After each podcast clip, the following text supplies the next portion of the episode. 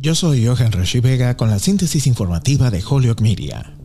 El presidente Joe Biden hizo sonar la alarma el jueves por la noche sobre lo que él considera amenazas extremistas a la democracia estadounidense por parte de las inquietas fuerzas del trumpismo. Su objetivo es reformular las elecciones de noviembre como parte de una batalla incesante por el alma de la nación casi dos años después de que derrotó a Donald Trump, es una repetición del tema de la campaña de Biden para 2020 que expresa lo que está en juego en las elecciones intermedias en términos tan terribles como los que lo enviaron a la oficina oval. Su discurso en horario de máxima audiencia en el Salón de la Independencia en Filadelfia está exponiendo lo que él ve como los riesgos de aquellos a los que ha denominado republicanos ultramaga para el sistema de gobierno de la nación, su posición en el extranjero y la forma de vida de sus ciudadanos esfuerzo explícito de Biden por marginar a Trump y sus seguidores de hacer a América grandiosa nuevamente marca un giro brusco para el presidente quien predicó su deseo de lograr la unidad nacional en su discurso inaugural. Los funcionarios de la Casa Blanca dijeron que refleja su creciente preocupación por las propuestas ideológicas de los aliados de Trump y la negación implacable de los resultados de las elecciones de 2020 de la nación.